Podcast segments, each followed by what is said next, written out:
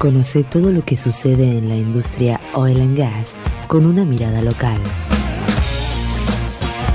Comienza Vaca Muerta News Radio.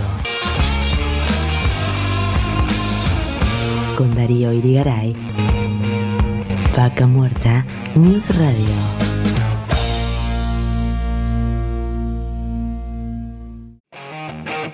Hola, hola, hola gente, ¿cómo andan nuevamente? ¿Cómo va pasando ¿no? este año realmente tan rápido? Vamos recorriendo este 2024 para ir este, acercándole una vez más información desde aquí, desde Anilo, desde el corazón de Vaca Muerta para todos ustedes. Y estamos recorriendo la edición número 135 de la cuarta temporada de Vaca Muerta News Radio. Soy Darío Urigaray y como siempre los voy a acompañar en estas dos horas que tenemos por delante para acercarles información de vaca muerta, noticias, entrevistas, ya que cada semana tenemos más novedades porque vaca muerta avanza, progresa y no se detiene.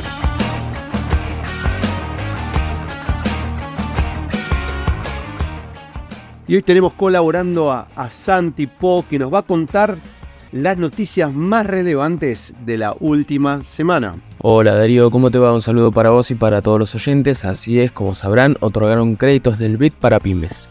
A través del programa Más Pymes, Más Futuro, el gobierno de la provincia de Neuquén realizó la entrega de los primeros 39 créditos otorgados a empresas radicadas en Neuquén Capital, Centenario, Plotier y Vista Alegre.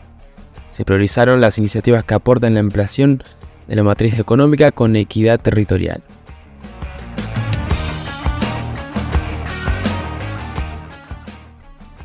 Modificaciones a la ley Omnibus. No se privatiza IPF y se atienden reclamos de provincias productoras y de biocombustibles.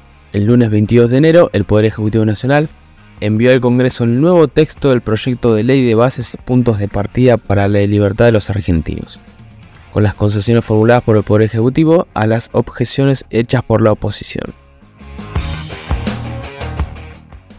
En diciembre se superó la máxima histórica de producción de petróleo en Neuquén. Durante ese mes se produjeron 381.416 barriles por día en la provincia, 3,47% más que en noviembre. En materia de gas, si bien se registró una caída del 11,77%, el acumulado durante 2023 superó al año anterior en un 2%. Vaca Muerta volvió a temblar. El domingo 21 y el lunes 22 de enero se produjeron dos eventos sísmicos en cercanías de Añelo, localidad cabecera de los no convencionales. El primero ocurrió a las 15.30 horas y fue percibido como muy fuerte por la población de Añelo. Según publicó el Observatorio de Sismicidad Inducida, el temblor tuvo una magnitud de 3,9 Richter, lo que determinó que Impres estableciera una intensidad en escala de Mercalli de 2 a 3 en Sausal Bonito, que significa sentido levemente por algunas personas en reposo o en, edificios, y de 4 a 5 en Añelo, lo que significa objetos colgantes oscilan, los líquidos se mueven y las puertas oscilan. Gracias Santi por la información.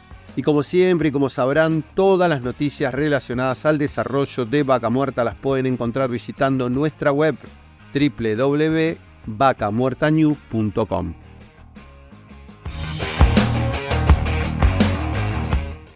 Y contanos, Santi, hoy qué vamos a tener en esta edición. Así es, Darío, como vos decís, se viene un programa muy, muy interesante. En esta edición, Ismael Briasco, cofundador y CEO de LinkedIn Up, experto en LinkedIn y mentor, nos cuenta sobre el potencial de LinkedIn tanto para las personas como para las empresas y la importancia de estar presentes y activos. Por su parte, Damián Cés, CEO de Datum Medicina, nos contará sobre el estado de la medicina en la industria oil and gas. Diego Margacín, director de Industrias 9 de Julio, firma con más de medio siglo fabricando shelters y trailers, nos contará sobre su destacado vínculo con Vaca Muerta. Susana Altamore, de Altamore Constructora Oil and Gas, nos contará sobre su trabajo cotidiano, su compromiso y sacrificio y nos brindará recomendaciones para las empresas que deseen trabajar con las operadoras. También logística, clave en vaca muerta. Hablamos con los responsables de transportes Crexel, la firma líder en servicios logísticos donde conoceremos su compromiso con vaca muerta. Fernanda Vicio, su actual presidente y Eugenio Díaz, su gerente comercial, nos contarán sobre su futuro vinculado a Vaca Muerta. Además, Cristina Rosen, gerente de Hotel Jail Añelo, nos permite conocer el día a día cómo es la logística de los huéspedes y las empresas que distan mucho del manejo que realiza un alojamiento turístico. Por último, Pedro Bricio, socio gerente del Grupo Confluencia, nos contará sobre lo que se está haciendo para procesar los residuos de vaca muerta y lo que se podría hacer para mejorar. Muchas gracias y bueno, seguramente va a ser un programa que lo van a disfrutar mucho. Y bueno, estamos transmitiendo en directo desde el corazón de Vaca Muerta, de la localidad de Anielo, en la provincia del Neuquén, saliendo por esta emisora para todos ustedes. Y recuerde que nos pueden encontrar en Spotify para reproducir el programa completo desde la primera edición.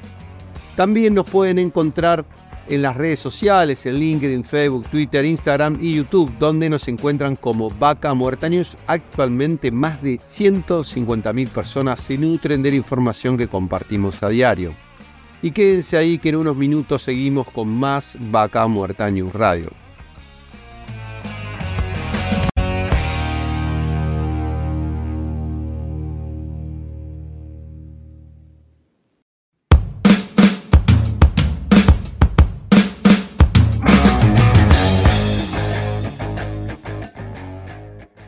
Auspicia Vaca Muerta News. Pan American Energy. ExxonMobil Argentina. Shell Argentina. Petrol Sur Energía. Colegio de Ingenieros del Neuquén. Sindicato de Petróleo y Gas Privado de Neuquén, Río Negro y La Pampa. Río Neuquén, Distrito Industrial.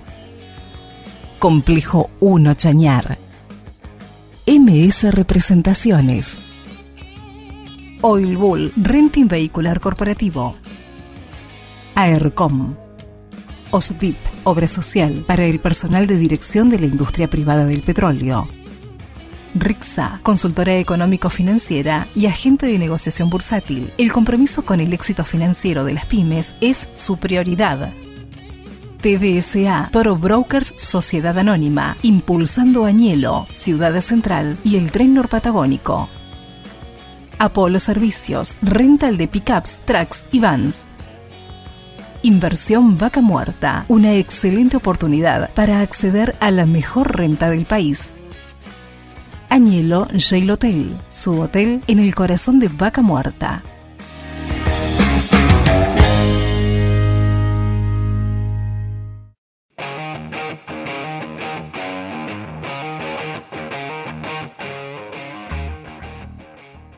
Hola, hola, hola, ¿cómo están? Bienvenidos una vez más a Vaca Muerta News. Y bueno, estamos en vivo por redes sociales.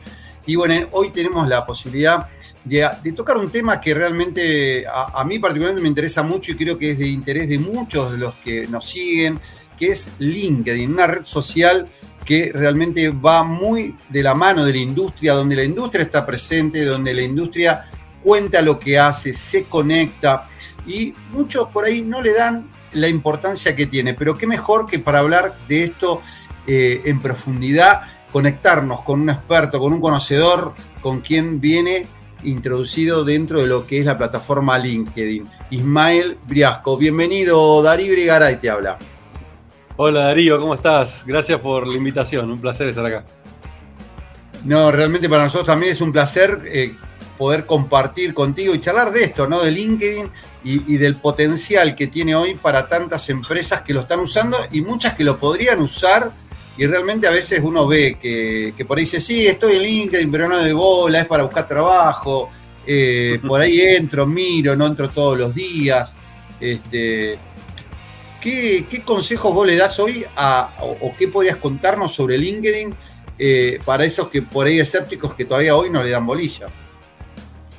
Qué gran tema, ¿eh? Mira, em, creo que en parte los entiendo, eh, es lógico. LinkedIn, pensá que es una de las redes sociales más viejas prácticamente que existen.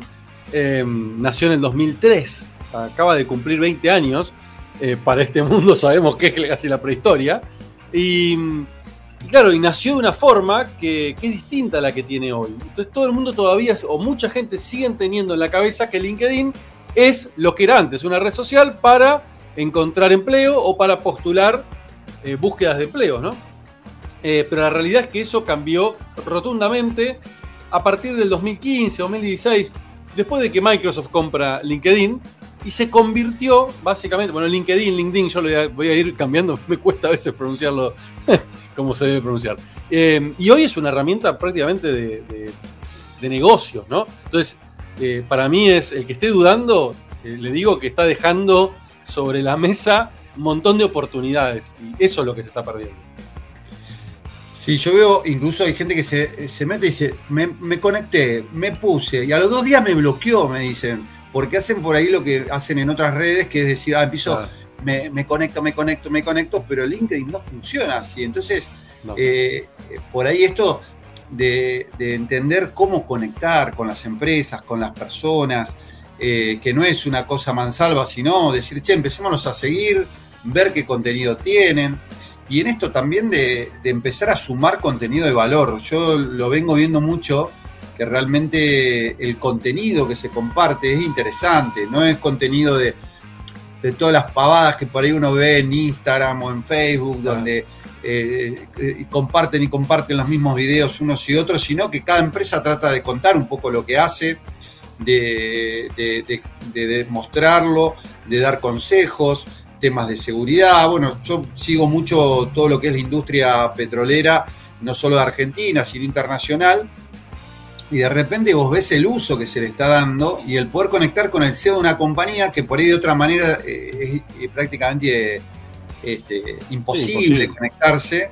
Y, quizás a mí me ha pasado de, sumarle un comentario de valor y que te conteste, ¿no? Y vos decís, che, conecté de otra manera. Eh, yo esto lo, vengo haciendo y obviamente que por ahí uno está en el rubro eh, al hacer trabajo periodístico y, también hay otro, otro, interés, pero también lo veo en gente que, consultores, que por ahí se les acerca gente y le comentan algo y se van conectando de otra manera eh, y, veo que las organizaciones por ahí no le dan importancia en esto de, las personas y tener su página de empresa, ¿no? Que muchos por ahí le ponen el nombre de la empresa, un perfil de persona. Digo, hay muchos errores que se cometen eh, y, que, bueno, después cuesta deshacerlos. Me dices, pero ya tengo 25.000 personas que me siguen como consultora Pochito y ¿cómo le voy a poner mi nombre ahora? ¿Viste?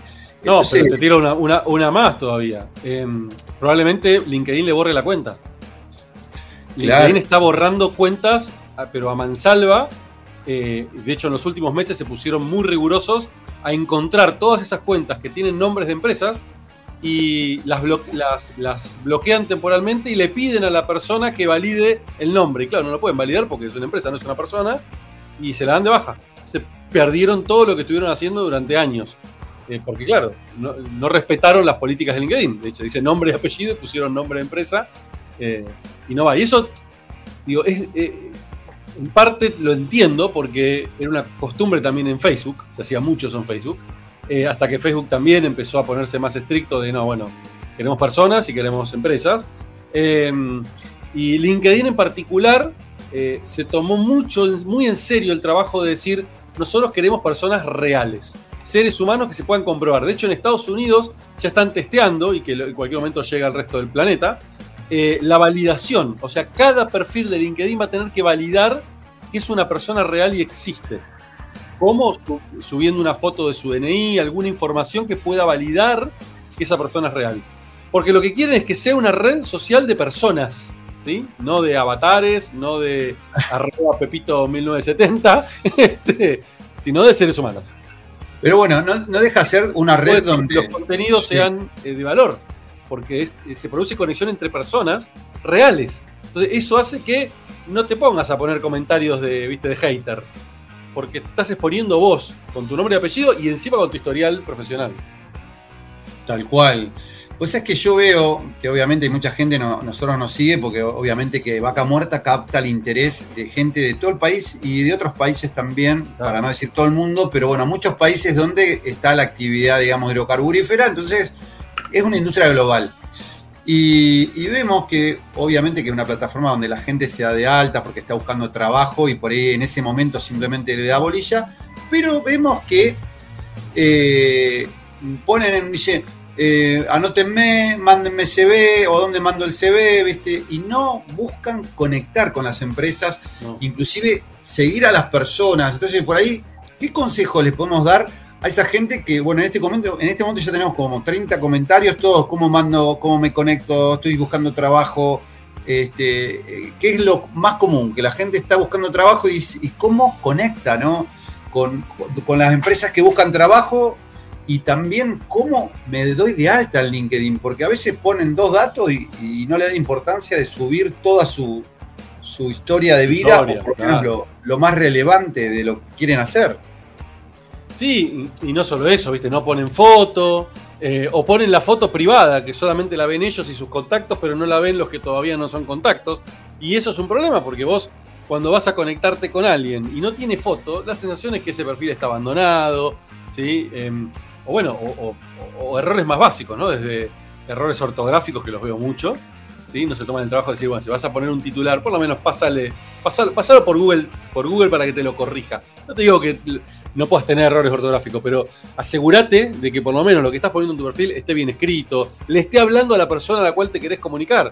Si te interesa que un recruiter, te, eh, la atención un recruiter, contá en tu titular que estás buscando trabajo y de qué eh, con tanto acerca de tu historia, qué hiciste, qué no hiciste, qué lograste, porque si hay 100.000 personas buscando la misma posición que, la tuya, la única posibilidad de que te vean a vos es que te destaques.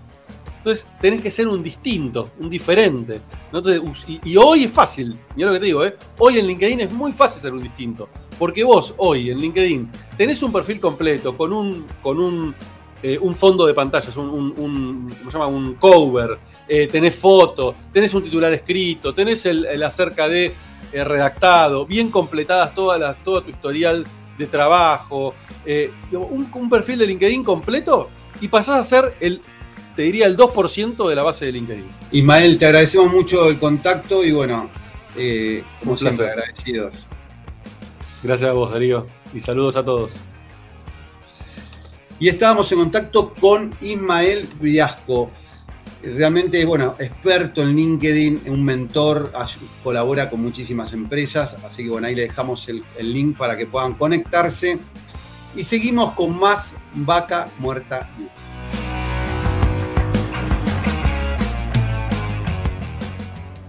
Y seguimos con más Vaca Muerta News. En este momento estamos en comunicación con Damián Cés, que es CEO de Datum Medicina, para hablar de un tema eh, clave, ¿no? Todo lo que es la medicina en la industria y cómo, bueno, obtienen su participación. Hoy clave, ¿no? Al lado de cualquier equipo, cualquier yacimiento, siempre tiene que estar atento un equipo para atención primaria, poder trasladar un paciente. Y bueno, para hablar de esto y mucho más, le damos la bienvenida a Damián. Bienvenido, Darío Irigaray te habla. Lo saludaba, te saludaba Darío otra vez, un gusto estar acá con, con vos, así que bueno, todo bien, espero que que estén todos los muchachos de tu equipo bien y aquí estamos para, para cerrar contigo. Damián, contanos un poco hoy cómo, cómo ves vos el estado de la medicina, hoy después también después de una pandemia que, que, ha mejorado, ¿Cómo, ¿cómo estás viendo hoy todo lo, referente a, tu tema? Eh, la medicina en el, en el gas, por suerte, ha crecido de forma tremenda en los últimos años siempre fue un crecimiento permanente, casi exponencial. Afortunadamente, tanto las operadoras, el apoyo de las operadoras, la preocupación del sindicato, del sindicato, fundamentalmente, eh, privado y jerárquico, eh, de las propias empresas también que están alrededor en el núcleo de los anuncios de, de las operaciones. La verdad que siempre fue una preocupación la medicina, fue difícil implementarla en el campo, es muy difícil, eh, pero fue creciendo, fue creciendo, fue mejorando, pudimos ir adaptándonos a las exigencias del entorno. Hubo un, crecimiento muy grande con el tema de la pandemia, obviamente, se nos exigió más, se hizo mucho trabajo preventivo. Eh, y afortunadamente continúa, continúa el interés y la preocupación y, y el trabajo de sinérgico entre operadoras, sindicatos y empresas para el cuidado del personal en el campo, que es, bueno, las, complejidades propias de, este tipo de entorno, ¿no? Distancias alejadas, al lado de los centros de nosotros de alta complejidad, climáticas, una serie de, complejidades, pero, pero ha crecido mucho. Viste, a nosotros siempre nos preguntan cómo es ese trabajo, la gente sobre todo de, otras provincias, de Buenos Aires o de cualquier otro entorno, cómo es ese trabajo de la medicina, no, no lo entienden, no entienden mucho lo que hacemos. Acá la gente de, de, la zona lo sabe perfectamente bien, pero bueno, básicamente lo que nosotros hacemos es implementar unidades de trabajo médicas con la ambulancia, los trailers, los trailers de enfermería, los trailers médicos y el personal de salud integral, el médico, el chofer, el enfermero, toda una red de logística que interactúa con la, base central nuestra, tenemos un centro médico en Añelo que le da soporte a toda esta red de ambulancias y el personal de salud, y, está permanentemente en el campo, en la zona de operación, en la zona de las fracturas, en las zonas de los campamentos bases. Idealmente, o, el motivo fundamental fue la urgencia y la emergencia. Algo que afortunadamente está acotado por todo esto que hablamos de la preocupación de la seguridad, ¿no? en la higiene y seguridad industrial, en la actividad de los protocolos. Está acotado. Ocurren lamentablemente todavía accidentes, pero está acotado. Y después asistimos, hacemos lo que es la asistencia integral en la medicina. Consultorio médico, una guardia de salud. Estamos permanentemente asistiéndolo. Eso es el núcleo, básicamente. Después está una serie de procesos que fueron avanzando como capacitación del personal, simulacros, mucha actividad actual ahí con la problemática del alcohol, del alcohol y de la droga, así que hay mucha, mucho seguimiento también en el respecto. ¿no? Pero en resumen, eso es lo, lo, que hacemos como medicina en los yacimientos en el campo. Y en este, en este día a día, como bien empezaste a contar, pero por ahí para gente que, que están en otro lugar del país, en esto que yo siempre trato de transmitir un poco, ¿no? La, el sacrificio que es eh, todo el, trabajo en la industria. Esto está en el campo, temas climáticos, caminos que por ahí no están en condiciones. Los otros días estábamos charlando con una médica que estaba en el campo, me decía que como las operaciones por ahí se van eh, cambiando de lugar, están permanentemente eh, tomando el tiempo, diciendo, che, a ver cuánto tardo desde la base principal hasta tal lugar, cómo está el camino, o sea, estar listos, anda, por ahí no pasa nada, días y días que nunca pasa nada y ojalá que no pase nada, pero digamos, es un trabajo donde están permanentemente eh, estando atentos por cualquier cosa que pueda, y estamos hablando de un tema, no medicina, ¿no? Obviamente que el abanico de actividades que se dan en el campo y de riesgos diversos, yo imagino que no es lo mismo alguien que está subido a una torre que el otro que está en un tráiler monitoreando datos de una computadora. Tal cual, tal cual. Sí, sí. El universo es muy amplio. Como te decía, afortunadamente, acotado la, ocurrencia, la casuística acotada. Sí, eh, tal cual. Es, es, difícil por, los lugares. Eh, yo eh, también estuve escuchando la la nota esta con respecto a la médica y, hablaba de, cosas tan dispares como puede ser un accidente traumático, hemorragias, de, de, animales ponzoñosos o insectos ponzoñosos, venenosos. Eh, la ocurrencia es, de todo tipo, inclusive elementos que uno por no se lo imagina, pero que si te lo pones a analizar es, lo que, ocurra, que es la parte eh, psicológica, psiquiátrica del, personal de la industria. ¿no? no nos olvidemos que la gente también el personal médico que, trabaja para nosotros está en un entorno hostil, aislado de la familia por muchos días, eh, y genera, una serie de tensiones, que un poquito lo hemos estado hablando, ¿no? una serie de tensiones de la esfera psíquica o psicológica, eh, y afecta obviamente en forma particular a cada tipo de individuo de acuerdo a su porque tenés gente soltera, está haciendo sus primeras armas, se está actualizando en la industria, para lo cual en algunos casos es más llevadero que aquellos con un grupo familiar, con hijos chiquitos, todo ese tipo de, desarraigo momentáneo que ocurre cada vez que van al campo. Entonces, las esferas en las que el médico interactúa ahí eh, son, son inmensas, como es muy amplias, ¿no? de algo netamente traumático a algo de soporte inclusive eh, social, psicológico, ¿no? Eh, es muy variado. Y, en esto que, decías vos, digo, ¿cómo, cómo varía dependiendo de su contexto familiar, ¿no? Porque, bueno, hoy ha ayudado también la conectividad. Hoy prácticamente en todos los yacimientos hay internet, eh, pueden seguir, recibir una foto, digo, que antes cuando uno charlaba con gente de, de lo que era la industria hace 15 años atrás, 10 años. No sé si todos tenían internet como hoy, que por ahí hay cierta conectividad y pueden estar conectados, pero no dejan de estar a la distancia, no pueden resolver nada ante cualquier eventualidad que suceda y bueno, también eso puede generar angustia en los trabajadores o este, lo que pasa.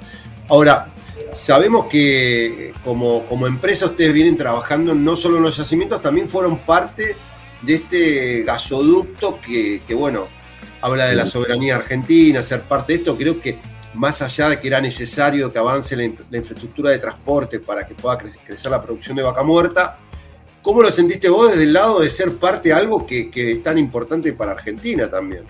Y fue, fue una experiencia, por un lado, como lo sentimos como un desafío y tenía un orgullo de ser parte de un de algo tan, tan grande como supone la, generación y el armado de este gasoducto, sin duda nos, nos gustó mucho ser parte de ello.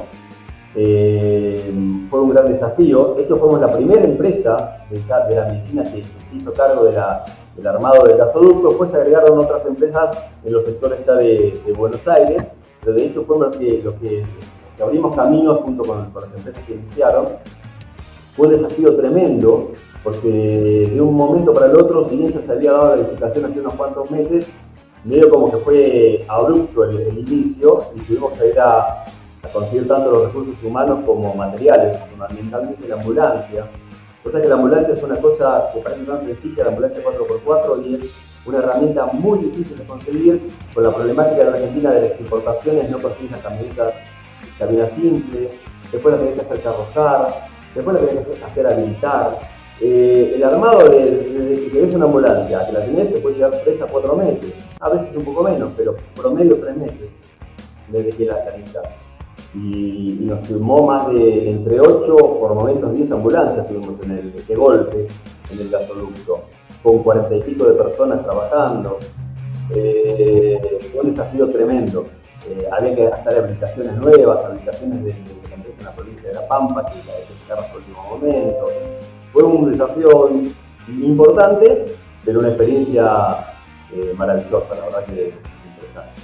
Nos gustó mucho, nos da el soporte, nos da, nos, da una expertise para, para encarar otros tipos de, obras similares en, el resto del país. Nos han llamado algunas otras licitaciones, tanto para oleoductos como gasoductos. Eh, un poco también en el tema de energía eólica, que ahora están parados los proyectos, que estamos ahí posicionados para, para cubrirlo. Bueno, todo, todo suma, Todo, todo nos. Ismael, te agradecemos mucho el contacto y bueno, eh, como siempre, agradecidos. Gracias a vos, Darío, y saludos a todos. Y estábamos en contacto con Ismael Briasco, realmente, bueno, experto en LinkedIn, un mentor, colabora con muchísimas empresas, así que bueno, ahí le dejamos el, el link para que puedan conectarse. Y seguimos con más Vaca Muerta News.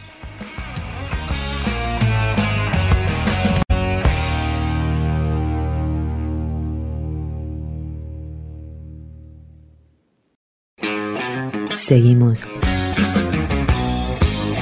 con Vaca Muerta News Radio.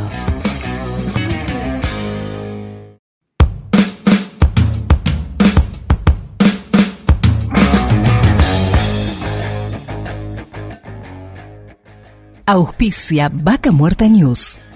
Pan American Energy. ExxonMobil Argentina. Shell Argentina. Petrol Sur Energía. Colegio de Ingenieros del Neuquén. Sindicato de Petróleo y Gas Privado de Neuquén, Río Negro y La Pampa. Río Neuquén, Distrito Industrial. Complejo 1 Chañar. MS Representaciones. Oil Bull, Renting Vehicular Corporativo. AERCOM. OSDIP, Obra Social para el personal de dirección de la industria privada del petróleo. RIXA, consultora económico-financiera y agente de negociación bursátil. El compromiso con el éxito financiero de las pymes es su prioridad. TBSA, Toro Brokers Sociedad Anónima, impulsando Añelo, Ciudad Central y el Tren Norpatagónico. Apolo Servicios, rental de pickups, trucks y vans. Inversión Vaca Muerta, una excelente oportunidad para acceder a la mejor renta del país. Añelo Jail Hotel, su hotel en el corazón de Vaca Muerta.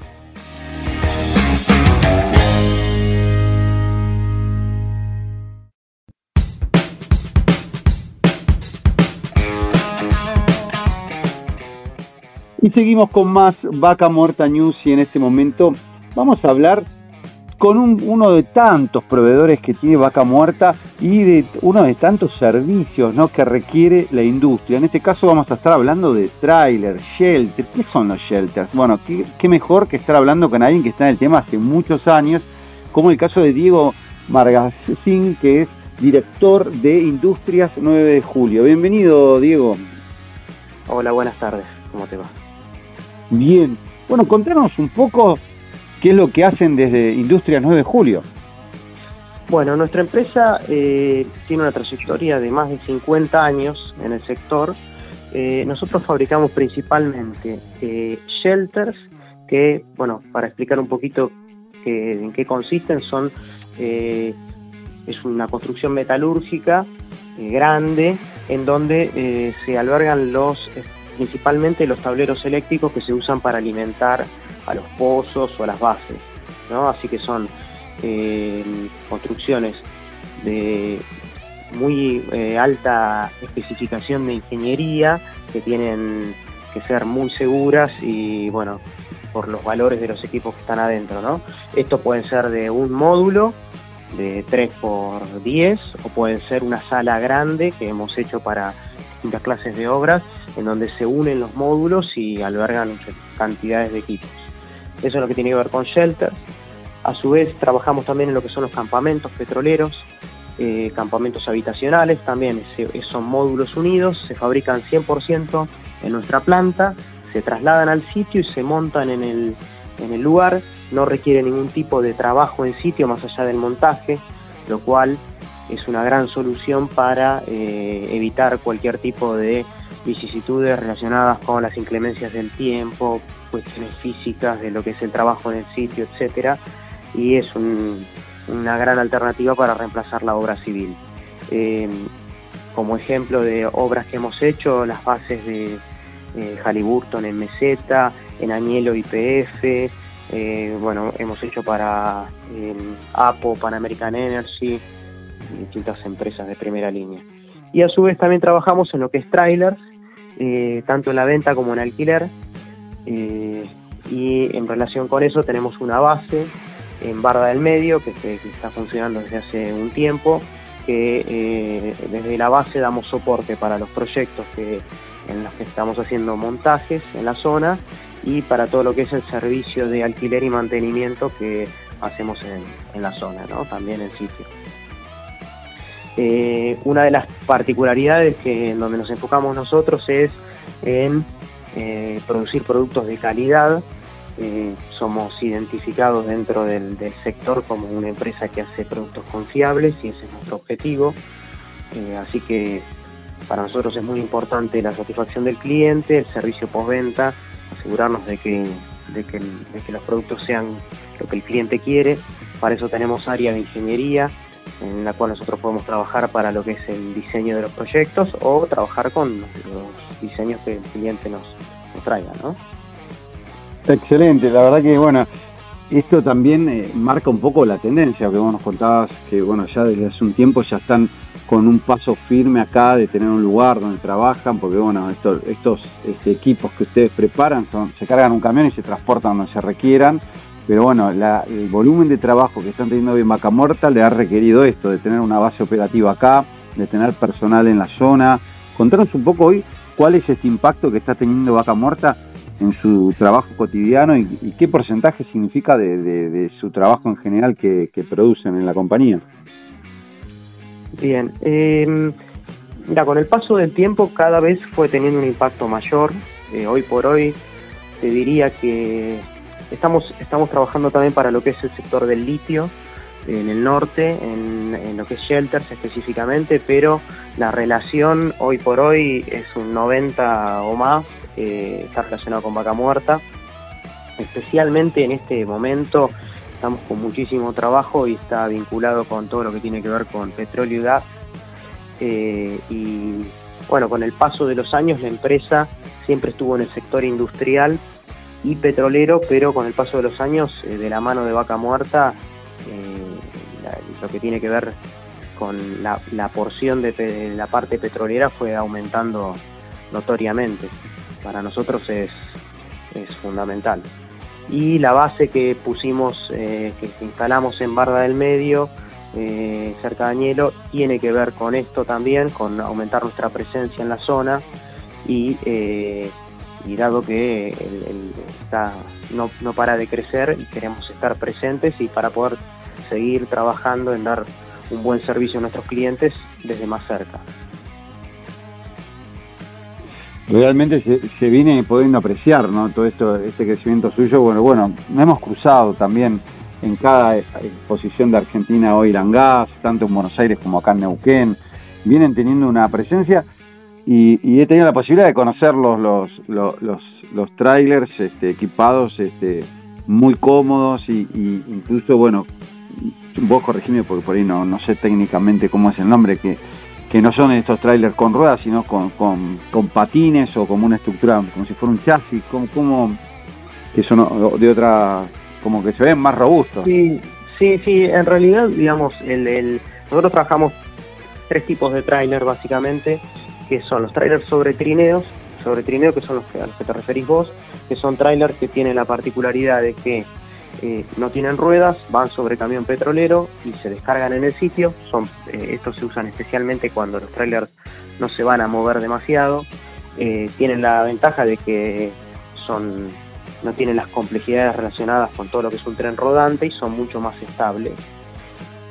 Después existe el clásico trailer rodante de dos ejes que, bueno, con el paso del tiempo se está usando menos en el sector, que es para trasladar y eh, una incorporación de los últimos años, ya hace unos cuantos, que tenemos, que es lo que llamamos el autotransportable, que es un tráiler que tiene un eje, eh, tiene patas neumáticas que permiten engancharlo de un camión tractor y eh, viaja como en diagonal, por decirlo de alguna manera, apoyado sobre su eje trasero y cuando está en descanso se bajan las patas neumáticas y el tráiler queda apoyado sobre sus trineos.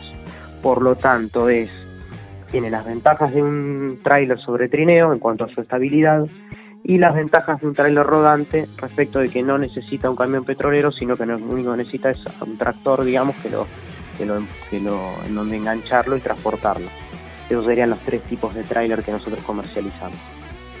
Ahora, con, respecto a las comodidades hoy, porque sabemos que hay operaciones que están 20 días eh, el personal trabajando en el campo, después van rotando, van, vienen, digo, ¿qué comodidades hoy tiene el trabajador petrolero que está en el campo y bueno, pasan 20 días de corrido trabajando ahí en medio de la estepa patagónica? Claro, bueno, la realidad es que más allá de las cuestiones de dimensiones, digamos, que se manejan que, son las dimensiones dentro de un tráiler específicamente, pero las comodidades son prácticamente las de una casa. Eh, los trailers se, diseñan en función de las necesidades del cliente, así que pueden ser solo habitacionales, con oficina, laboratorio, etcétera. Tienen ducha, baño, baño completo, televisor, calefacción, aire, eh, cocina, eh, heladera, tienen todo lo que, lo que tienen que tener y con todas las comodidades. Y en lo que tiene que ver con campamentos, que ya es un nivel más, estamos hablando de, ubicaciones fijas que hemos hecho eh, para oficinas y, comedores, etcétera, y hotelería también. Eh, esos directamente tienen las dimensiones de una construcción de obra civil. Estamos hablando de techos de 2 metros 40 de altura, digamos, realmente uno si no lo, si no, si no los, si no sabe que se hizo, eh, eh, digamos, se hizo y se trasladó, es eh, igual a una obra civil. En ese caso, directamente, hasta desde el punto de vista de las dimensiones, es igual a estar en una, una construcción de material, ¿no? Diego, la verdad que bueno, gracias por dejarnos meter un poco en esto y bueno, conocer un poco más de, uno de tantos, tantos proveedores ¿no? que, hay en Vaca Muerta y bueno, más que interesante. ¿eh? Muchísimas gracias. No, muchas gracias a vos. Y estamos en contacto con Diego Margacín, director de Industrias 9 de Julio. Y seguimos con más Vaca Muerta News.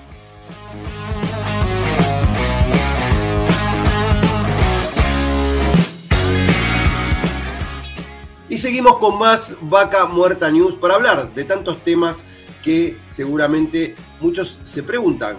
Por ejemplo, ¿no? a veces cuando uno escucha que hablan que hay una construcción civil o me dedico a hacer construcciones civiles y es una terminología, terminología común dentro de lo que es vaca muerta y todo el desarrollo de la industria hidrocarburífera. Para hablar de esto y muchos otros temas, del sacrificio, del compromiso, de lo que significa trabajar en la industria, Estamos en contacto con Susana Altamore de Altamore eh, Constructora Oil and Gas. Bienvenida Susana, Darío Irigaray te habla. Hola Darío, buenos días, buenos días a toda la audiencia, a todos los oyentes y a la audiencia que nos ve. Tal cual, porque estamos saliendo en streaming ahora, pero también después compartimos esta entrevista por la radio, que salimos como en 10 radios, que la verdad que cada día más radios, más emisoras se van sumando a esta transmisión para compartir un poco esto que es el, el hacer, ¿no? Bueno, en este caso ustedes que están en el día a día, conectados con la industria. Contanos un poquito qué, es lo que hace su empresa. Bueno, Altamor es una empresa de constructora. Eh, siempre nació ya trabajando para el petróleo, ya en los años 78 en, en Medanito, lo que era el área de Catriel. Y bueno, siempre nos, de, siempre estuvimos relacionados con la industria del oil and gas. Empezamos con construcciones civiles, las bases, por ejemplo, uno de nuestros eh, productos estrella, digamos, son las bases para los aparatos de bombeo A y B. Eh, eh, digamos, eso sería como el producto más común que, hacemos para la industria. Paréntesis, Susana, porque el que nos escucha por ahí no sabe que es un A y B el AIB, el famoso guanaco, el que saca el petróleo, la, imagen típica del aparato que saca el petróleo de abajo de la tierra, los que vemos ahí, o algunos le dicen cigüeña, no sé cómo le... Eh, bueno, eso lleva una base eh, que depende del equipo, va a ser las dimensiones. Nosotros las prefabricamos nuestra base, se transportan al yacimiento o almacenes del cliente y, bueno, de ahí se monta el equipo de arriba. Eh, ese es un producto común para nosotros que hace muchísimos años que, lo hacemos. Pero después, con respecto a construcciones civiles, qué sé yo, hace dos años hicimos eh, una cámara para, para una red cloacal una cámara bastante importante donde se prefabricó acá en nuestra base, se fue llevando por piezas. Eh, ese sería otro producto, bueno, ese fue no, es un producto estándar, sino es, un trabajo muy específico. Cuando hablas que se prefabrica es por un tema de que se arma, digamos, tipo premoldeado y después vos lo, lo, trasladás en un camión. Y Tal ¿Por qué no se hace en el lugar, por ejemplo? Eso? Porque eh, nosotros ya hace varios años que tenemos la política, busquémosle la vuelta de hacer las cosas mejor, más controladas y más baratas. Eh, en yacimiento eh, intervienen muchos factores que tal vez te dificulta, te dificulta la tarea por, por, los propios controles que tiene el yacimiento. No, no con eso es que dejamos de tener controles sobre nuestro trabajo sino que bueno, hay un montón de, normativas que tiene el yacimiento que por ahí te, te quita productividad. Eh, vos querés tener un precio eh, competitivo, o sea, nosotros, o sea, eh, por más que sean empresas grandes, como en este caso las operadoras, todas están buscando el mejor precio. Bueno, bonito y barato, dijo. Entonces, eh, el precio es un factor importante para ellos y uno tiene que buscar la manera de, hacer el proceso más eficiente, eh, con mejor calidad y menores costos. Eh, hoy nosotros contamos con una base operativa que nos permite prefabricar un montón de trabajos y después montarlos en yacimiento. La industria está virando a eso. Cada vez lo que se pueda sacar fuera del yacimiento, eh, lo sacan por una cuestión de costos. Claro, y en este caso, vos, digamos, haces la obra completa, o sea, trabajás. Integrada, nosotros hacemos obras integradas, sí, sí, sí. O haces una parte y después vas, la colocás eh, donde se parte. Depende del proyecto. Hay, hay proyectos que no se pueden hacer prefabricados, hay proyectos que, eh, que si, se, hacen in situ por, por las propias características del proyecto. Pero siempre tratamos de buscarle la vuelta y pensar. Eh, cuál va a ser la manera, la mejor manera para, poder eficientizar el proceso. Y que salga barato, y que, a ver, no barato, acá en la industria no hay nada barato. O sea, que salga más barato, que tenga un precio más Yo creo que es un tema de, eficiencia de, los recursos, ¿no? De decir, bueno. Tal cual, sí, sí. Hoy en día, eh, bueno, yo tengo una formación de contadora, tengo mi hermano, que es mi socio también, es ingeniero civil eh, y estamos todo el tiempo eh, repensando los procesos para, para bajar los costos y, poder eh, ofrecer un servicio de mejor calidad. siempre estamos repensando los procesos, buscando, viendo qué tecnología podemos aplicar para, para mejorar la calidad del servicio y, bueno, mejorar los costos. Y en esta, en esta búsqueda yo calculo que también hay todo un, aunar esfuerzos ¿no? con todo ese equipo de trabajo. ¿Qué cantidad de personas tienen hoy trabajando en su empresa? ¿Y, cómo, cómo, es un día de trabajo, digamos? Contanos un poco, porque no, uno, uno habla de vaca muerta y por ahí todos hablan de si, che, es una cosa de trabajo, pero también hay mucho sacrificio, mucha coordinación. Eh, todo sacrificio, todo sacrificio. Como yo no concibo eh, las cosas sin, sin, eh, sin sacrificio. no, no, no, no desde un lugar de, oh, que por Dios que he sacrificado esto, no, pero nada, te lleva a, todos los días tener una disciplina, una conducta, a, bueno, a levantarte, pensar cómo vas, cómo vas a programar tu día, eh, nosotros hoy somos, tenemos una plantilla, plantilla de 30 personas en total. Eh, bueno, la jornada arranca, eh, arranca a las 8 de, la 8 de la mañana, llegan todos a la base nuestra. Depende, o sea, los que tenemos acá trabajando cerquita, digamos. porque hay gente que se vaya a cimiento. Ya ellos tienen como su propia su propio recorrido. Eh, bueno, se empiezan a organizar las tareas, hay un plan de trabajo, se empiezan a ordenar los grupos, qué, va a hacer cada uno eh, y, bueno, se empieza a trabajar, digamos.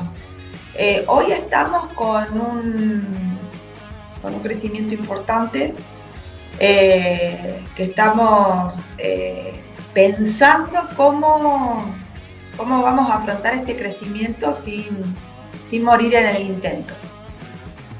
Susana, se nos pasó el tiempo rapidísimo, la verdad que un placer dejarnos entrar ahí a tu casa, conocer un poco tu, trabajo, tu compromiso con Vaca Muerta, bueno, sumar ¿no? toda esta fuerza de trabajo este, que todos los días se levantan temprano para que esto siga. Todos los días nos levantamos pensando en cómo vamos a encarar el día. Así que bueno, muchísimas gracias Susana. No, gracias a vos Darío, un placer. Eh, y bueno, siempre dispuesta a, cuenten conmigo. Lo poquito que sé se los puedo compartir. Eh, así que bueno, te agradezco, te agradezco que me hayan tenido en cuenta. Muchísimas gracias. Gracias a vos. Chao Darío. Y estábamos en contacto con Susana Altamore, de Altamore Constructora Oil and Gas, que nos contaba un poco ahí todo su quehacer, sus, sus secretos, ¿no? Su, su, expertise en todo lo que es trabajar con las operadoras, que no es poca cosa en Vaca Muerta. Y seguimos con más Vaca Muerta News.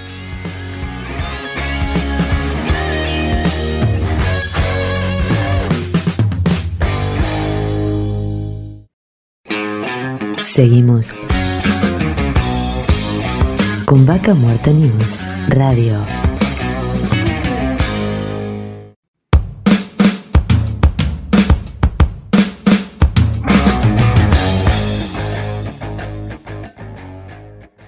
Auspicia Vaca Muerta News. Pan American Energy. ExxonMobil Argentina. Shell Argentina. Petrol Sur Energía. Colegio de Ingenieros del Neuquén. Sindicato de Petróleo y Gas Privado de Neuquén, Río Negro y La Pampa. Río Neuquén, Distrito Industrial. Complejo 1 Chañar. MS Representaciones. Oil Bull, Renting Vehicular Corporativo. AERCOM. OSDIP, Obra Social para el personal de dirección de la industria privada del petróleo. RIXA, consultora económico-financiera y agente de negociación bursátil. El compromiso con el éxito financiero de las pymes es su prioridad.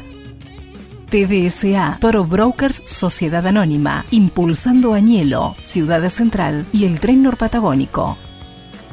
Apolo Servicios, rental de pickups, trucks y vans.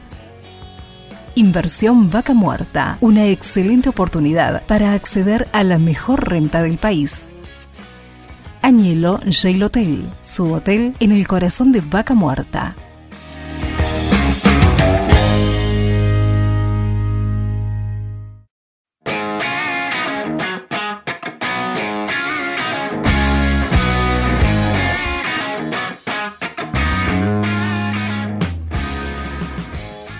Seguimos con más Vaca Muerta News para hablar, como siempre digo, de tantos temas que tiene Vaca Muerta, pero uno hay que es clave, que es la logística.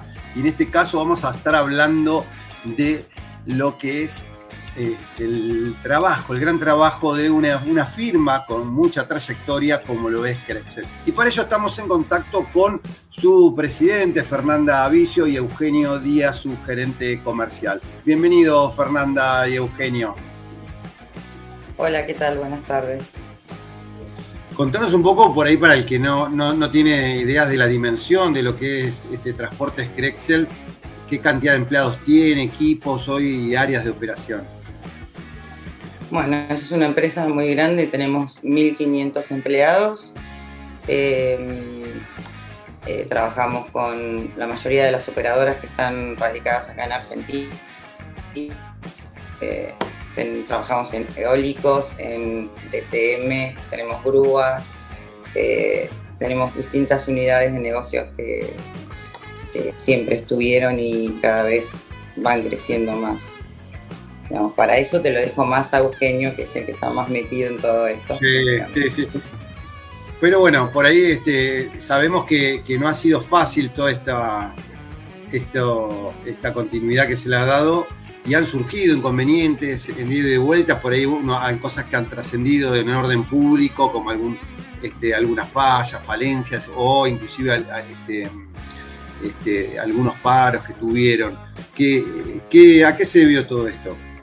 No, ahí están subestimando mucho a Nicolás Crexel. Eh, Nicolás eh, como tuvo la capacidad de armar esta empresa, tuvo la capacidad de rodearse de gente capacitada para llevar adelante tal tamaño. Eh, y eh, por supuesto que el día que falleció Nicolás, desde el día uno que falleció Nicolás, empezaron a hablar muchísimas cosas, todas cosas que la empresa afrontó y seguimos nuestro camino normal, digamos, en lo que fue la logística y demás. En ningún momento eh, se dejó de trabajar, justamente en su honor seguimos trabajando. Eh, y mm, los, los, últimos episodios que hemos tenido ahora eh, últimamente se deben a malos entendidos y digamos, me atrevo a decir como a querer debilitar la empresa, cosa que tampoco lo han logrado. Y seguimos firme eh, haciendo todos los trabajos y respondiendo como corresponde eh, con lo que es eh, nuestro prestigio y nuestros equipos. Pero bueno, por ahí le, damos el pase a, a Eugenio que nos cuente un poquito más de, esto que seguramente él conoce, ¿no? Un poco más en, profundidad, si te parece. Más en detalle, seguramente. Bueno, gracias. Este, sí, como dijo Fernanda, creo que eh, eh, pensar que eh, Nicolás, con toda su impronta, el fronting que hacía de la compañía, era el, único motor de, esta compañía, era subestimar a la empresa y también a él, porque era un visionario que, consiguió armar algo que se sabía o, tenía la certeza de que lo trascendería. Entonces, en ese sentido, eh, creo que, la compañía está muy sólida. Nuestro personal, 1.500 empleados, son los que hacen el trabajo eh, en el campo. Eh, Nicolás sí le gustaba ir al campo y, recorrer los equipos, algo que, nosotros, los que ocupamos hoy ciertas posiciones, también tenemos que hacer y, lo hacemos con, mucho gusto porque ahí hay, mucha riqueza de, aprendizaje y, de acompañamiento y valoración a la gente y nuestro personal fue el, que a lo largo de estos años ha, llevado la, empresa adelante, la calidad adelante. Nos esforzamos en capacitarlos, en profesionalizarlos, en, en buscar el personal más idóneo para llevar adelante nuestras responsabilidades, nuestros compromisos. Y en ese sentido, como decía Fernanda, creo que tenemos la tranquilidad de que eh, se armó una empresa sólida, eh, con valores, con legado, que, cada uno lo defiende, me parece muy, muy valorablemente en, todos los aspectos. Sobre lo que tiene que ver con un poco con el cuento gremial, la, empresa siempre ha mantenido una buena comunicación y una buena relación con los, sindicatos, esto fue desde siempre. Eh, en el último tiempo creemos que hicimos lo mejor para, defender los valores e intereses de la compañía en medio de esta transición por ahí en la, que nos encontramos. Pero, pero bueno, quizás no fue tomado o leído así por todas las partes. Eh, es entendible respetado. Eh, más allá de eso, creemos que por ahí pudimos habernos visto envueltos en luchas ajenas. no son ajenas, siempre nos mostramos eh, mostrado muy equidistante a, todas esas, peleas. y bueno, para eso accionaremos lo que debamos accionar y trabajar en volver a, la normalidad mediante el único camino que siempre eh, hemos conocido y hemos pregonado, que es la, comunicación y, la buena conducta. ¿no? Eh, seguramente tenemos cosas para aprender y para mejorar, que, eso estamos haciendo todo lo posible. Pero bueno, también nos da mucha satisfacción saber que, cuando buscamos personal para sumarse a nuestras filas, eh, hay una larga lista de gente que desea, desea formar parte de nuestros equipos, porque somos una empresa líder en, en, la cuenca, ¿no? Y en, y en las distintas zonas en donde nos desempeñamos, ya sea como con servicios de eólico, como mencionaba Fernanda, o, todo lo que tiene que ver con las unidades de negocio relativas a lo que es el oil and gas, donde estamos en Neuquén, Mendoza, tenemos una base en Bahía Blanca, Comodoro, y alguna empresa pequeña en Chile, dando servicios también. Mira, han trascendido las fronteras de, Neuquén y de Argentina, eso es increíble, desde acá de Neuquén. Eugenio, hablando, Siempre fue uno de los objetivos de Nicolás era poder, desde el punto de vista logístico, conectar tanto el, Pacífico como el Atlántico y que los insumos que él eh, avisoraba serían necesarios para, para Vaca Morta pudieran llegar por cualquiera de los dos océanos y fluir hacia Neuquén. Sí, sí, sí, nos hemos encontrado con equipos de, de Crexel en Bahía Blanca, en el puerto, bueno, este, realmente Ahora, hablando de logística, que es clave ¿no? en todo este desarrollo de vaca muerta, por ahí hoy nos están escuchando gente de todo el país y mucha gente que quiere trabajar en vaca muerta y por ahí dice, ¿qué es DTM? ¿no? En esto que sabemos que ustedes, gran parte del DTM de vaca muerta lo realiza Crexel, que es una tarea fundamental en todo lo que es las operaciones de equipos. Contanos un poco esto para, para que entendamos por ahí un poco más en profundidad. Bueno, lo que tiene que ver con los DTM es la el eh, desarme, transporte y, montaje, esas son las siglas, de los equipos de perforación que, se usan para hacer todos los pozos acá en la zona de Vaca Muerta, donde hoy hay, 30 perforadores. Bueno, nosotros lo que hacemos es asistir a esos servicios eh, mediante el uso de nuestro equipamiento y de nuestro personal capacitado para, eh, para digamos, a, las perforadoras transportarle los equipos eh, de, un, pad o de una locación a otra. E, eso es básicamente el DTM y para ello nos apalancamos en todo lo que es nuestro, bueno, nuestra capacidad operativa, que es bastante importante. Tenemos esos 1.500 empleados que mencionó Fernanda, más fuerte flota de grúas, de camiones, de camiones para cargas sobredimensionadas y demás accesorios que, sirven para eh, prestar ese servicio. Se nos pasó el tiempo rapidísimo, la verdad que más que agradecidos por el contacto, por dejarnos entrar un poco a, su empresa, conocer un poquito todo lo que viene haciendo este, Transportes Crexel. Eh, Fernanda y Eugenio, muchísimas gracias. Gracias a vos. A ustedes, muchas gracias. Gracias. Gracias. Y estábamos en contacto con Fernanda Aviso, presidenta de, presidente de eh, Transportes Crexel, y Eugenio Díaz, gerente comercial también de Transportes Crexel, hablando de logística y de esta empresa, esta firma tan importante que este, es responsable de gran parte del movimiento de Vaca Muerta, estos transportes, movimientos de equipos que hacen acá en la zona. Y seguimos con más Vaca Muerta News.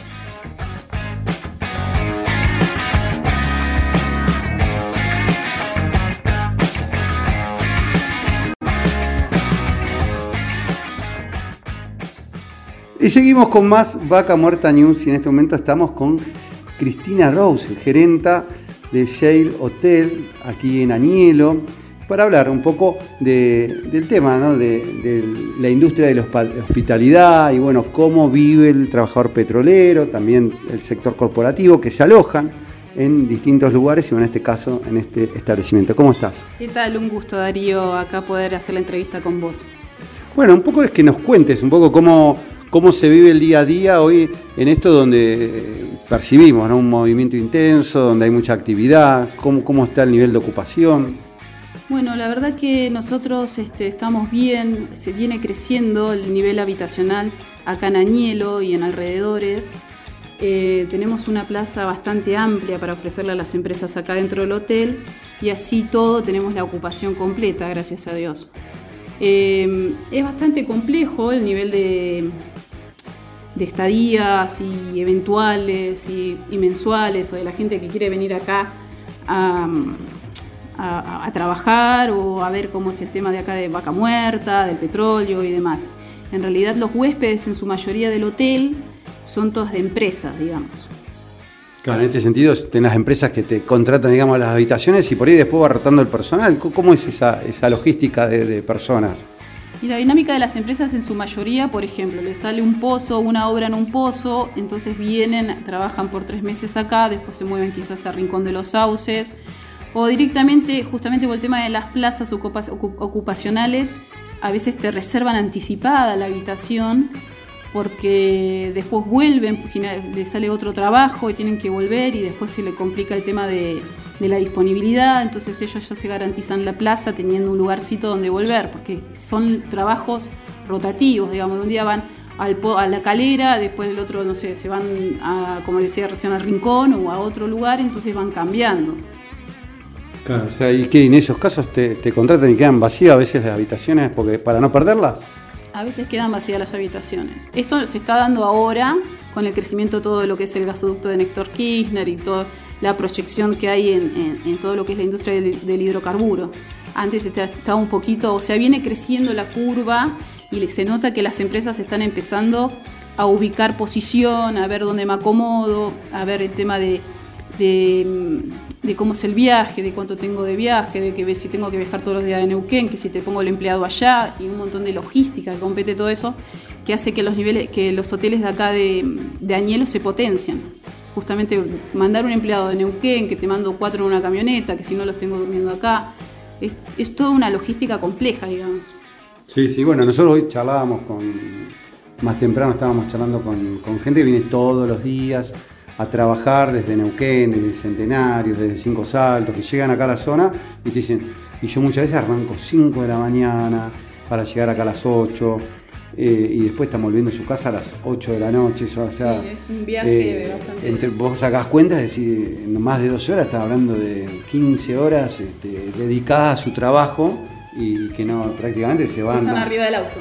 Claro, es decir, salen de su casa antes de que salga el sol y vuelven a veces y ya el sol ya se ocultó, o sea, eh, y por ahí llegan cansados, decir, ceran y se van a dormir. Sí, sí, es que es así. Bueno, de hecho acá, de nuevo lo mismo, los hoteles de acá de la zona no son tanto turísticos, sino más para empresas y justamente lo que buscamos es que el empleado se sienta eh, como en su casa, porque pasa eso, que, que, que, llegan cansados, que quieren que les entregues la tarjeta, quieren bañarse, quieren comer, quieren estar calentitos, mirar Netflix y ir a dormir, porque arranca el otro día de nuevo y es lo mismo, no es lo mismo un turista que dice me voy al lago, vengo a las 11, duermo a las 10, ¿no? acá el comedor arranca el desayuno a las 5, después viene la camionetita a buscarlos y demás, es totalmente diferente.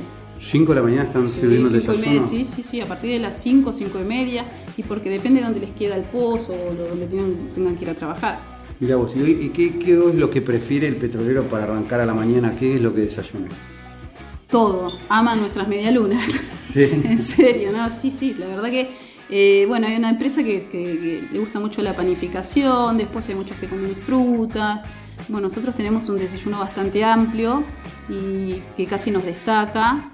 Eh, pero sí, sí, paran, es como un break que tienen antes de arrancar. Se nota, como una ceremonia, vienen las, las medialunitas, después tienen el fajocito de maicena, los sanguchitos de jamón y queso, varios, algunos he visto que se llevan los sanguchitos de jamón y queso, pero bueno, eso pasa en todos lados.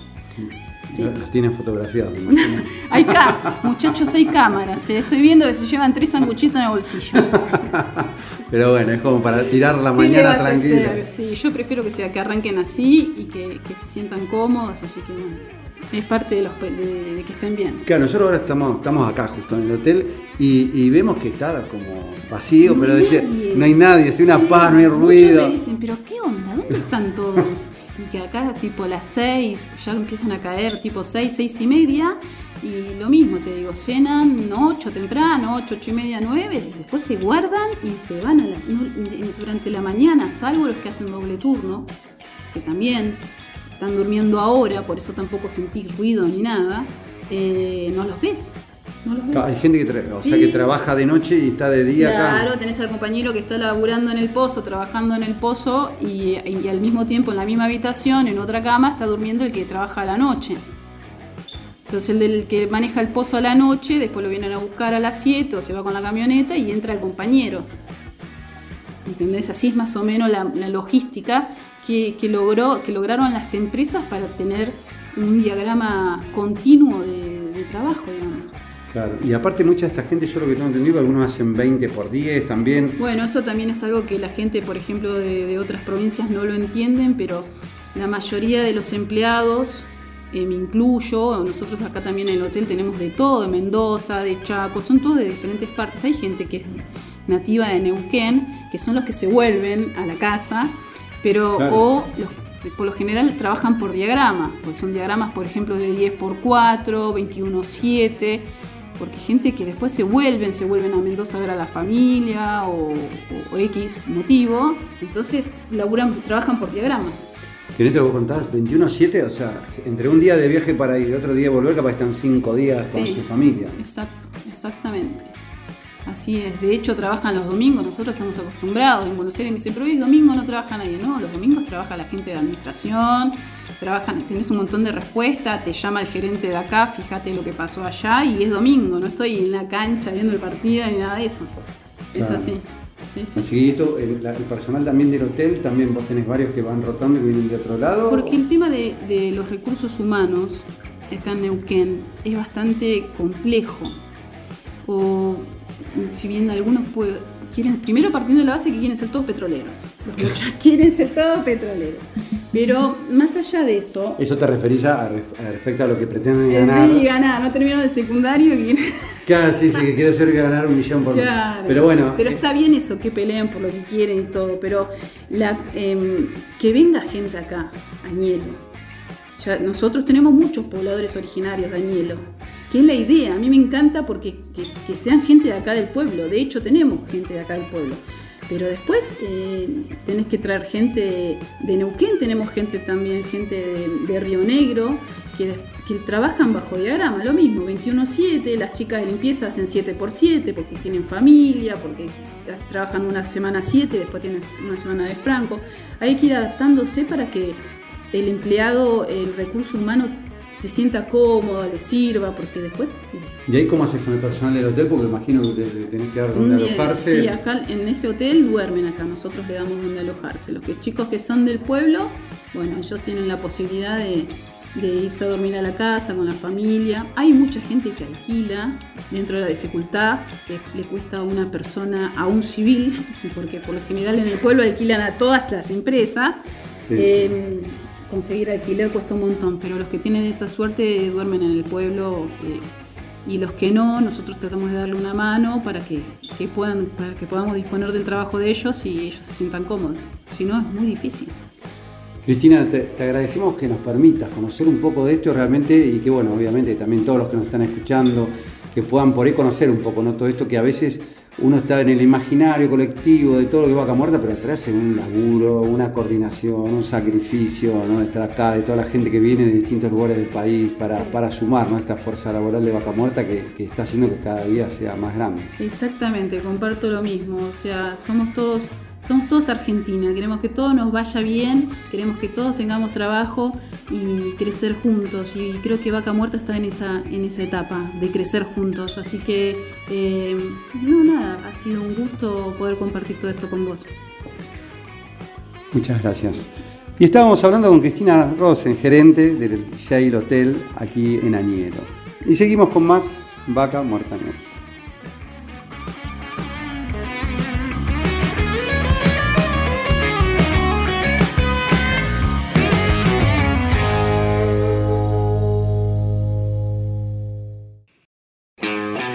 Seguimos con Vaca Muerta News Radio.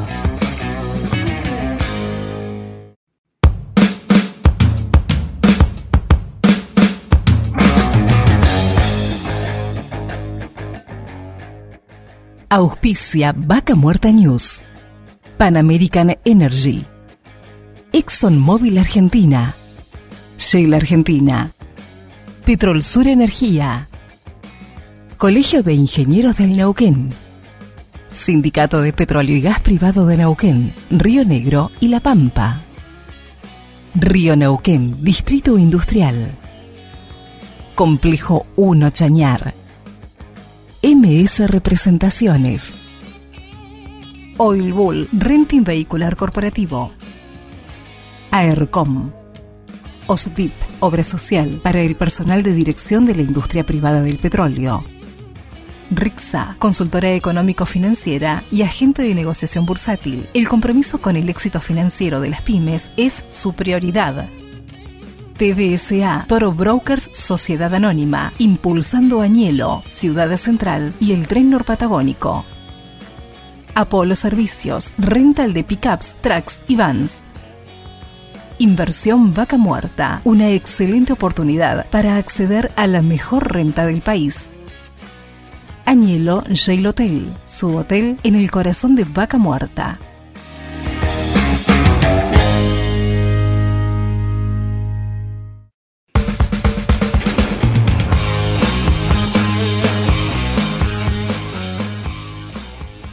Y seguimos con más Vaca Muerta News para hablar ¿no? de tantos temas que nos interesan y nos preocupan de Vaca Muerta. Y uno es el tema de los residuos que se generan todos los días en cada perforación, en las tareas de, fractura, el agua de flowback. Bueno, para hablar de muchos de estos temas este, con alguien que conoce y está muy vinculado a la industria, estamos en contacto con Pedro Bricio. Bienvenido, Pedro. Darío Brigaray te habla.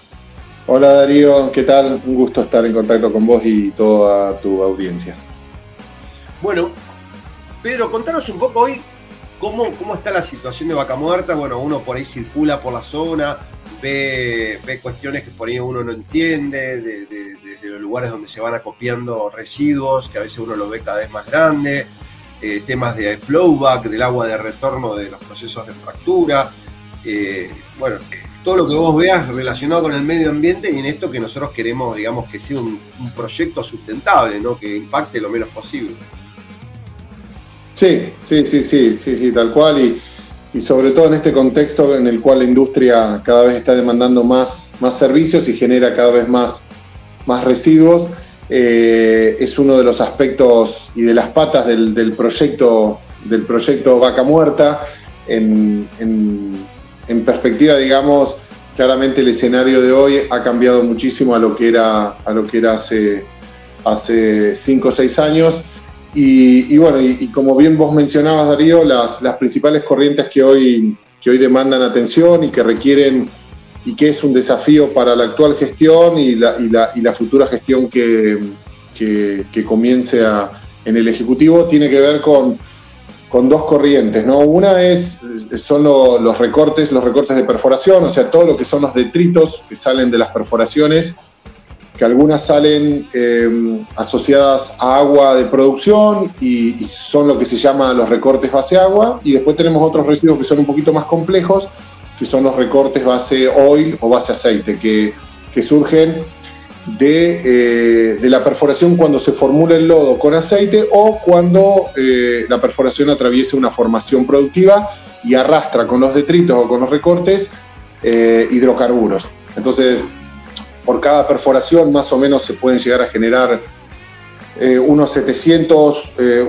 entre, unos 600 u 800 metros cúbicos, eh, lo cual implica más o menos unos 1.200 a 1.700 toneladas de recortes de perforación que tienen que ser tratados de acuerdo a la normativa vigente. Y otra de las corrientes de residuos que también requieren atención y, que fue legislado acertadamente un paréntesis por ahí para que quede, se entienda la información, porque uno decís se procesan en 600, 800 metros cúbicos y después me dijiste esto serían 1700. ¿Por qué esa diferencia? No, porque básicamente la densidad de los recortes de perforación, imagínate que son recortes de perforación saturados con, líquido, que puede ser agua eh, o gasoil o, petróleo de, formación, y eso, eh, y eso, digamos, tiene una densidad aproximadamente de 1,7, 1,8, 1,9, 1,9 kilos por litro o 1.800 kilos por metro cúbico, con lo cual, si más o menos estamos hablando de que son 400, 600 metros cúbicos, eh, son más o menos unos, pueden llegar a ser casi un 70, un 80% más en términos de peso, o sea, pueden ser unos 1.300, 1.200 ah, Uno era kilos, otro metros cúbicos, esa era la, metros cúbicos o litros, pero el otro es eh, kilos, o sea que pesa más que el agua, digamos, lo que se extrae. Exactamente, exactamente, porque tiene una densidad, al ser un semisólido eh, y, tiene, y tiene, digamos, eh, digamos, un componente de recorte con, con gasoil, hay que, digamos, la densidad más o menos que da es eso, digamos. De hecho, tengo, tenemos algunos informes de la semana pasada y sí, un, un, anda en el orden de unos 5, unos 7, unos 8 la densidad del, recorte de, perforación eh, eh, como residuo, ¿no? Y en este, en este sentido, vos cómo, eh, cómo ves esto, digamos, cómo se hace ese depósito final, hoy se procesa todo en Anielo, ¿dónde se está procesando? Mira, la, normativa lo que exige es que eso eh, digamos que ese recorte de perforación, que es un sólido con hidrocarburos, un semisólido con hidrocarburos, llegue a un contenido final que tenga menos de un 1% de hidrocarburos o 10.000 partes por millón.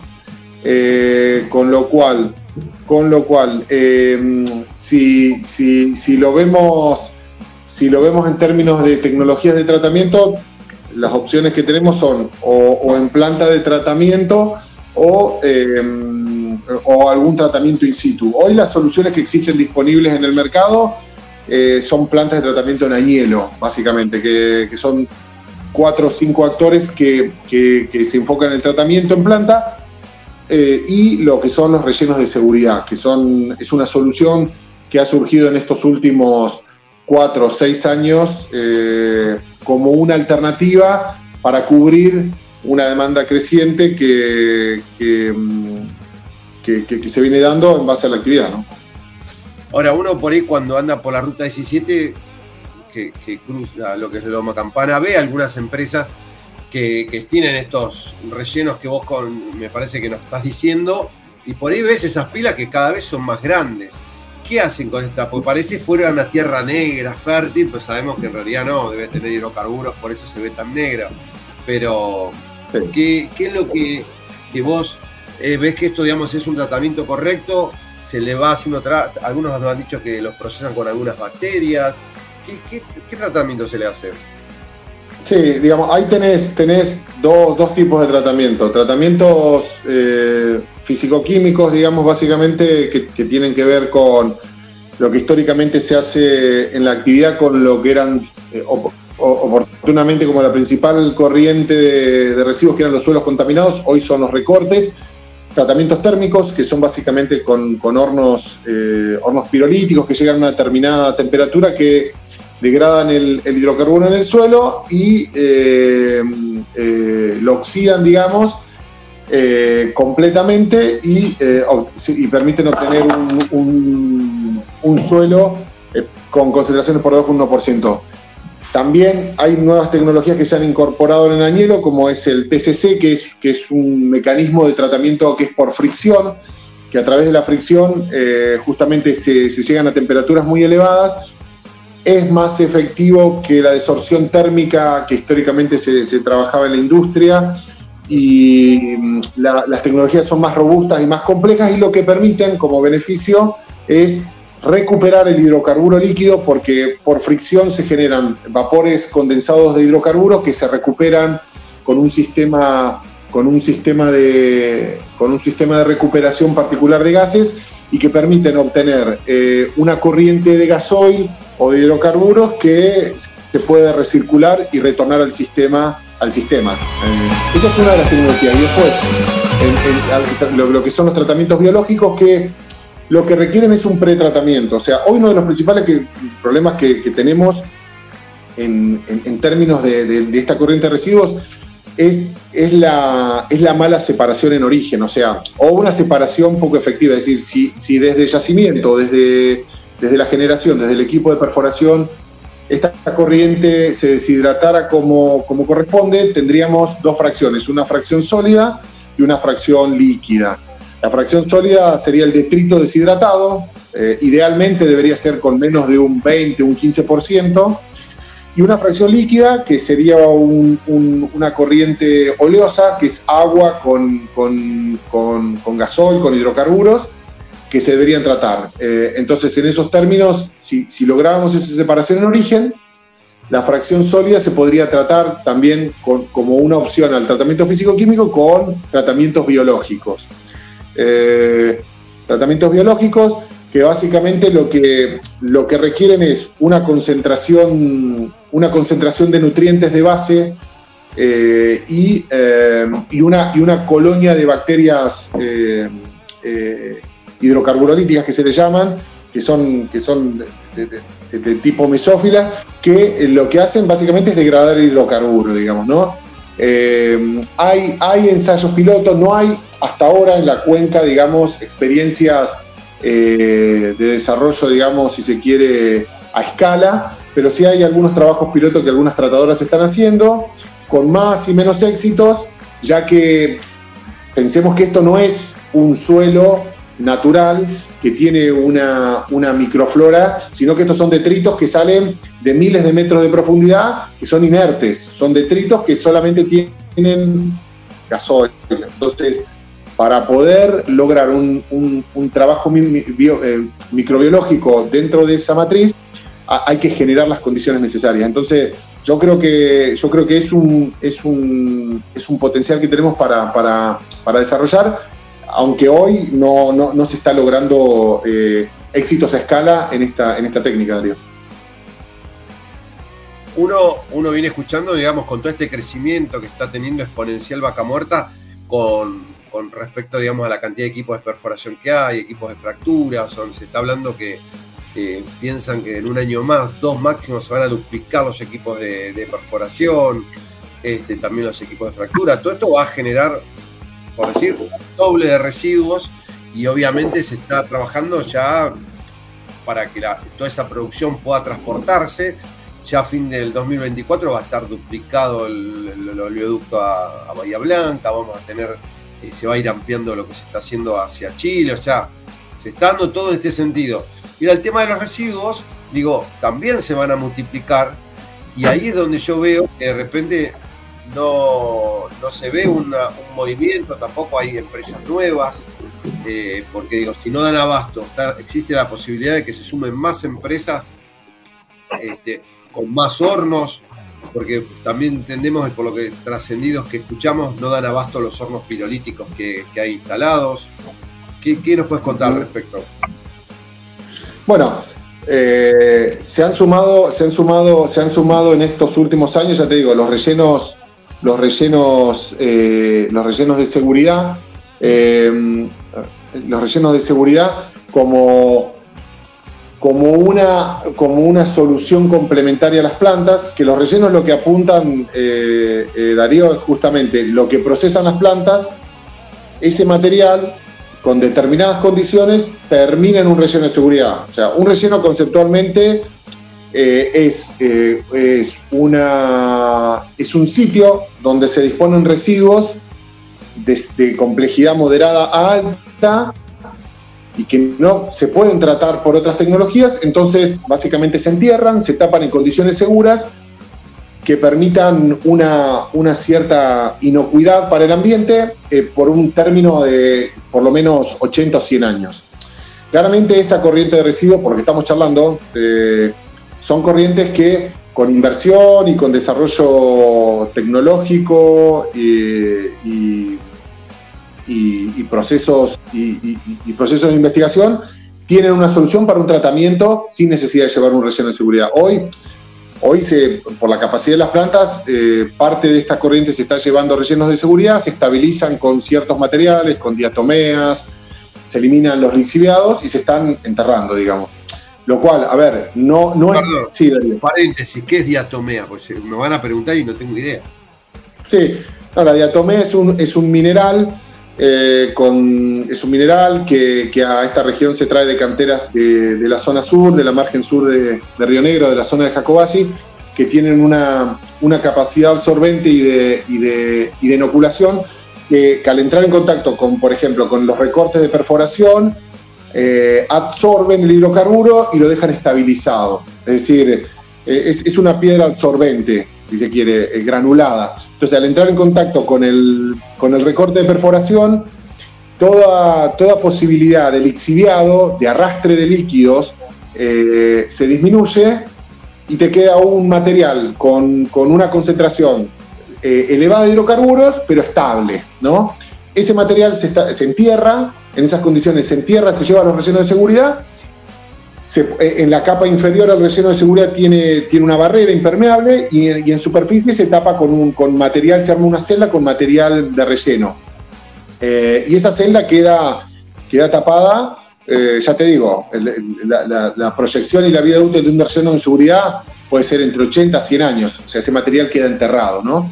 Esa es una de las soluciones que se está dando hoy a, las, a, a esta corriente de residuos. Claro, el tema en esta, qué proyección con la cantidad de, material. Si vos me estás hablando que una, un solo pozo tiene entre 600 y 700 metros cúbicos de, este, de recortes, digo, y se piensan hacer mil pozos, vos decís, ¿dónde van a meter semejante cantidad? O sea, sí, sí, eh, exactamente. Exactamente. Por decía que. Sí. Sí, sí, a ver, eh, Claramente la, capacidad de tratamiento debe incrementarse. Eh, los rellenos de seguridad eh, eh, es, una solución técnica que es necesario que, exista para la industria, pero tiene que optimizarse y tiene que aplicarse para los casos en los cuales, en los cuales así lo amerite, digamos, ¿no? o sea, si, lo utilizamos para, para corrientes que, para corrientes que habitualmente se podrían dar solución con, otra tecnología de tratamiento, la realidad es que, tenemos un horizonte finito eh, para, la disposición final de, este recorte, ¿no? Y claramente tiene, tiene, su, tiene su... El relleno de seguridad no deja de ser un, condicionante porque ese terreno queda, queda absolutamente condicionado para cualquier otro uso requiere controles y monitoreos, ya te digo, porque vos tenés que garantizar que ese espacio eh, no solo no contamine los acuíferos, sino no genere gases eh, y, espacios confinados que puedan generar eventualmente algún incidente eh, por explosiones o, espacios confinados. Perfecto. Bueno, Pedro, se nos hizo larguísimo. La verdad que te agradezco la voluntad de, podernos contar y bueno, tratar de entender un poco más todo esto que, hoy se está viviendo en torno a lo que son los residuos, ¿no? el tratamiento de residuos en torno al desarrollo de vaca muerta. Sí, sí, sí. Eh, gracias a vos, Darío, por darle este espacio. Es importante siempre para, para, para dar a conocer. Hay, cosas que son ciertas, como, como, como, como en, muchos espacios se difunden, y hay otras que no, y está bueno eh, eh, este medio que vos y el espacio que vos das para, para poder aclararlo, ¿no? En, la medida que uno pueda. Pedro, muchísimas gracias por el contacto. Gracias a vos, María. Y estábamos charlando con Pedro Bricio, socio gerente del grupo Confluencia, muy comprometidos con el medio ambiente y bueno, muy gentilmente nos contó un poco para entender un poco más todo lo que es el tratamiento de los residuos hoy en Vaca Muerta. Y seguimos con más Vaca Muerta News. Y como siempre digo, qué rápido que pasó este programa. Llegamos hasta el final de una nueva edición de Vaca Muerta News Radio. Como siempre nos pueden sintonizar aquí en Añelo por Radio 10, Añelo en la frecuencia del 105.3 MHz por Radio Municipal Anielo en el 90.7 MHz. En Rincón de los Sauces, en el norte de la provincia de Neuquén, como siempre nos pueden sintonizar en la frecuencia de 105.5 MHz por Radio Arenas. En San Patricio del Chañar por Radio Municipal Chañar en el 87.9 MHz. Y así de esta manera llegamos a los yacimientos más importantes de Vaca Muerta. También salimos al aire en la ciudad de Buenos Aires donde nos pueden sintonizar por Ecomedios AM 1220. En la ciudad de Neuquén y en toda esta gran metrópolis que se forma junto a Chipoleti, Plotier, Centenario, Cinco Saltos, entre otras ciudades, salimos al aire en Radio Continental en el 104.1 MHz, por Radio 10 en el 98.5 MHz en Radio del Plata en el 100.9 MHz. En la ciudad de Plotier salimos por Radio América en el 92.9 MHz y por portada digital. Desde cualquier lugar del mundo nos pueden escuchar por la 23radio.com y en Santa Fe nos pueden sintonizar por en Santo Tomé, estamos saliendo por radiolibertador.com.ar. Como siempre queremos agradecer a los auspiciantes que nos acompañan y hacen posible este programa. Y bueno, como siempre agradecerles a ustedes, a ustedes que están ahí del otro lado escuchándonos desde su casa, desde el auto, desde la empresa. Algunos, como nos cuentan a veces, se salen a correr los sábados y, nos escuchan ahí con los auriculares el programa, que por ahí se lo bajan al teléfono o también nos escuchan en vivo a través de la FM en toda esta gran zona, inclusive en la ciudad de Buenos Aires. Y también obviamente queremos agradecer a nuestro equipo de trabajo, Horacio Beascochea en la redacción de Vaca Muerta News, a Santiago Po en, en el equipo de producción que hacen posible este programa, a Julián Ríos también del equipo de Patagonia Activa, a Juan Díaz de Grupo Récord, a Ramiro Díaz en técnica en Radio 10, a Federico Peralta en el soporte técnico informático, agradecemos. También a Gustavo Gajewski en la producción de Rincón de los Sauces y Radio Arenas. Eh, agradecemos también a Alejandro de la Rosa de Portada Digital y a Julio Paz de Plotier y Radio América. Y a la voz de nuestros auspiciantes, la señorita Ale Calquín. Y bueno, nos vamos a encontrar en este mismo espacio dentro de siete días. Soy Darío Igaray, como siempre les agradezco su grata compañía.